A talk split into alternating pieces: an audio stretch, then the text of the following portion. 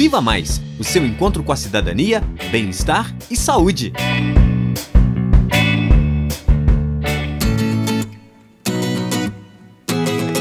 Oi, galera! Aqui quem fala é Isadora, tenho 21 anos e sou estudante do quinto período de medicina na UFOP. No programa Viva Mais de hoje, vamos falar sobre um tema que enfrenta muitos preconceitos na sociedade: a inclusão de pessoas com deficiência na educação.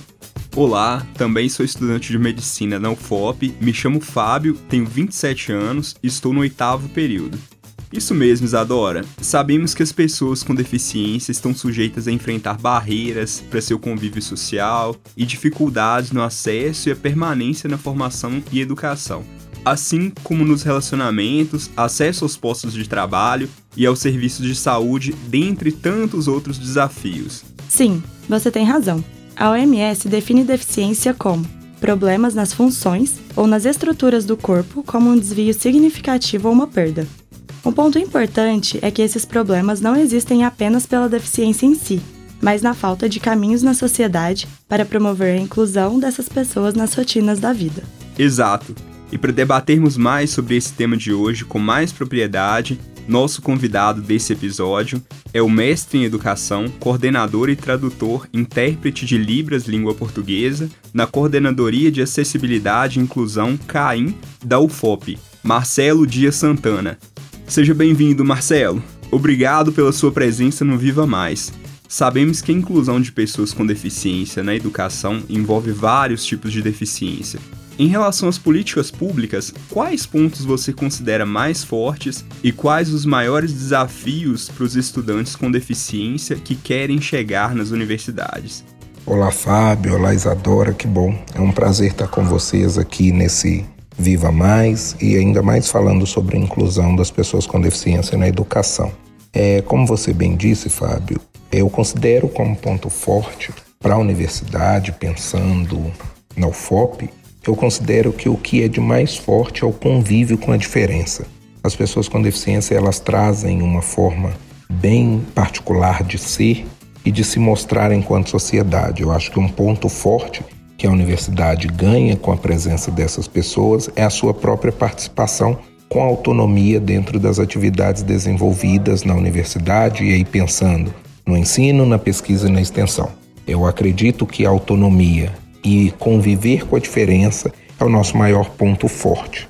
Já sobre os desafios desses estudantes com deficiência para ingressar e permanecer dentro da universidade, para mim é como se fosse uma própria armadilha da própria inclusão. Né? Assim como pontua bem Montoan, quando ela cita que essa armadilha ela pode ser vista quando a gente trata todo mundo igual. Né? E aí a gente tem colegas de trabalho, docentes, técnicos administrativos que querem tratar a pessoa com deficiência com igualdade. Isso gera essa armadilha, né? Se a gente for pensar assim, porque a especificidade e a diferença não é considerada, né? Tratar todo mundo igual não necessariamente você inclui. Talvez seja um outro processo, um processo de exclusão. Muito obrigado, Marcelo. Podemos perceber que os desafios são muitos e envolvem questões que vão além da adequação das estruturas físicas das escolas, que são fundamentais, mas a conscientização da sociedade sobre a necessidade de acolher esses estudantes de maneira adequada é um ponto que faz muita diferença. E para os que já estão na universidade, como você percebe o desempenho dos estudantes com deficiência no UFOP e quais são as ferramentas que dispõe para auxiliá-los? Então, Fábio, sobre o desempenho dos estudantes com deficiência na UFOP hoje, nós percebemos que eles têm cada vez mais agido com autonomia e com empoderamento. Esses alunos estão cada vez mais empoderados do seu direito, das suas ações e das questões né, inerentes à acessibilidade e inclusão. E enquanto ferramentas que nós da CAIM dispomos para esses alunos, nós temos a nossa sala, né, que são dispostas para eles materiais adaptados, como transcrição em braille impressão desses materiais em braille. Também dispomos bolsistas de inclusão para acompanhamento de alguns desses alunos que têm questões mais acentuadas em relação à sua rotina pedagógica e acadêmica. Também dispomos de um setor pedagógico para fazer esse acompanhamento desses alunos da sua rotina É, os intérpretes de Libras estão lotados também conosco. E além disso, temos bolsistas que trabalham na produção desses materiais para facilitar a vida acadêmica e a condução e permanência desses alunos na UFOP junto de nós. Muito esclarecedor, Marcelo. São informações que podem animar muito os nossos ouvintes e as pessoas com deficiência a não desistirem de seus sonhos e conseguirem avançar em seus estudos. Então, para aprofundar mais nossa conversa, chamamos também Júlio Cecílio Pereira, formado em estatística na UFOP. Isso mesmo, Isadora. O Júlio, que é uma pessoa com deficiência visual, tem uma grande história de superação. Esperamos que o relato dele possa servir de inspiração para muitas pessoas e para ampliar a percepção sobre a jornada de alguém com deficiência. Seja bem-vindo, Júlio. Se apresente e conte para nós um pouco da sua história. Sou o Júlio Cecílio Pereira, eu tenho 53 anos, sou casado, tenho um filho e moro em Chapada, subdistrito de Ouro Preto. Eu sou bacharel em estatística pela Universidade Federal de Ouro Preto. Eu sou deficiente visual, baixa visão, dado a um acidente de carro que sofri há cerca de 30, 30 e poucos anos atrás. Eu sou também técnico em mineração pela extinta Escola Técnica Federal de Ouro Preto, hoje IFMG Ouro Preto. Quando, como técnico em mineração, eu não cheguei a atuar, somente fiz estágio na também extinta MSG Minas da Serra Geral. E foi assim que começou a minha vida profissional, como estagiário em técnico mineração. Após o, o término do, do estágio, eu fiquei desempregado, mas como Sou o mais velho de uma família de sete irmãos, criados sem pai e sem mãe. Eu resolvi buscar o pessoal que coordenava o estágio e pedi que me conseguissem uma vaga. Aí esse coordenador ele me disse que não tinha vaga para técnico de mineração, mas que teria uma vaga para amostrador, né, preparação de minério, de ferro em laboratório físico não era uma vaga de técnico, mas ele perguntou se eu aceitaria mesmo assim. E por ali fiquei trabalhando por uns 5, 6 anos, até que eu sofri esse acidente, fiquei internado por cerca de 20, 20 e poucos dias. Durante esses dias eu fiquei totalmente cego, mas aqui hoje é minha esposa, Ana Conceição Guimarães Pereira, na ocasião minha namorada, esse colega meu falou para ela que eu teria um dinheiro guardado com esse dinheiro, eu comecei o meu tratamento de maneira particular. Eu gastava praticamente um salário mínimo por semana. Tudo que eu juntei, eu, eu gastei. E como esse tratamento eu voltei a enxergar algumas coisas, mas a minha vida profissional parou por ali. Não consegui mais trabalhar como técnico em mineração. É, fiquei super angustiado porque a minha vida profissional estava apenas começando.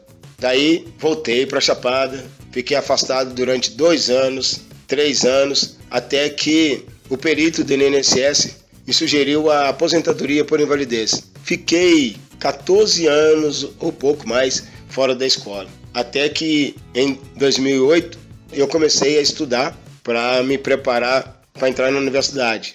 Eu tentei vestibular três vezes. Na terceira vez, eu consegui entrar para o curso de estatística mas durante o curso não foi nada fácil. Eu recebi ajuda de muitos amigos. Eu cheguei prestes a ser jubilado, dada a minha dificuldade, porque por eu não conseguir enxergar direito, eu não via, na maioria das vezes, o que estava escrito no quadro, mesmo eu sentando à frente. Eu não conseguia copiar as coisas, eu pegava às vezes caderno emprestado. Outra hora, é, os colegas copiavam para mim. Assim, eu fui levando meu curso. Dificilmente eu copiava alguma coisa é, xeroquei alguns livros, pedi à minha irmã que transformasse alguns livros em PDF, me digitalizasse esses livros para mim, alguns desses livros. E o Ney, o Núcleo de Educação Inclusiva, ele me conseguiu um notebook e com esse notebook eu lia esses livros na minha casa e fui levando meu curso assim. Entendi. Sua história é realmente muito emocionante, cheia de desafios e você persistiu e conseguiu se formar. Com certeza, as vagas destinadas às pessoas com deficiência fizeram muita diferença em sua vida, como fazem na de tantas outras PCD.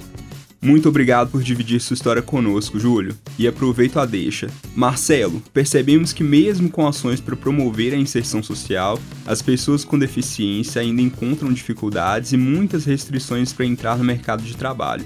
Quais orientações que a CAIM, que é a Coordenadoria de Acessibilidade e Inclusão da UFOP, pode dar para que os estudantes com deficiências formados no curso superior consigam ocupar cargos de trabalho nas áreas que se formaram? Então, Fábio, nesse sentido, é, a CAIN sempre indica que as pessoas com deficiência fiquem atentas às notícias né, e às, ao número de vagas destinado às pessoas com deficiência pela política de ação afirmativa. Né? Muitas empresas possuem cotas aí para as pessoas com deficiência para que elas ingressem dentro da área de formação e também com programas de estágio e de trainee também. A dica que a gente passa é que essas pessoas percebam isso e vejam como também está o mercado de trabalho nesse sentido, né? E até mesmo percebendo e trazendo a essas pessoas a indicação de que possam ir e fazer com que essas empresas também sejam mais acessíveis e também trabalhem mais com o campo da inclusão. Né? Então, nossa dica é essa: que elas verifiquem sempre as oportunidades de emprego e também verifiquem a política de ação afirmativa para essas empresas. Dá para perceber que as políticas públicas são fundamentais, mas que todos nós que fazemos parte da sociedade temos um papel relevante na superação dos desafios enfrentados pelas pessoas com deficiência, no sentido de conquistarem os direitos que são de todos, como acesso à educação de qualidade e a cargos de trabalho condizentes com sua formação. Já estamos no final do nosso podcast. Alguma mensagem que queiram passar para os nossos ouvintes? Quero aproveitar essa oportunidade, a audiência da rádio, para agradecer. Eu não quero citar nomes, mas agradecer desde lá a minha infância e a dos meus irmãos, a todas aquelas pessoas que permitiram que eu chegasse até onde eu cheguei, a minha graduação, porque somos sete irmãos criados sem pai e sem mãe. Não foi fácil para mim, não foi fácil para os meus irmãos, para nenhum de nós, mas as pessoas resolveram nos ajudar. Agradeço a todas aquelas pessoas que nos ajudaram desde a, a nossa criação, com alimentação, com educação, com ajuda lá na nossa casa, ajuda material, ajuda de alimentar, ajuda em dinheiro, né? Depois, quando eu fui morar em Ouro Preto, morei em casa de familiares, morei em República e sempre com as pessoas me ajudando. Se eu tiver alguma oportunidade algum dia de poder ajudar, de retribuir a essas ou qualquer outras pessoas, eu quero poder fazer. E os meus irmãos também, a gente carregou essa barra de sermos criados sem pai e sem mãe, fomos discriminados por alguns, a quem dissesse que nós não seríamos nada, que seríamos drogados, porque a nossa casa, por ser criada ali sem pai e sem mãe, era o ponto de encontro da nossa comunidade. Hoje, nós já somos três três, graças a Deus, três desses sete com ensino superior. É, já temos irmãos com ensino médio, temos todos trabalhando, graças a Deus. Ótimo, muito obrigado pela disponibilidade e pela participação, Marcelo e Júlio. Foi um prazer poder ouvir e aprender tanto com vocês. Estamos juntos na luta por uma educação mais inclusiva e abrangente. Muito obrigada pelas contribuições. Foi realmente enriquecedor. Esse foi nosso Viva Mais de hoje. Tem alguma dúvida, sugestão ou comentário? Entre em contato conosco pelo Facebook Viva Mais UFOP, pelo Instagram vivamais.ufop ou pelo nosso e-mail vivamaisufop@gmail.com. Tchau, galera, e até mais.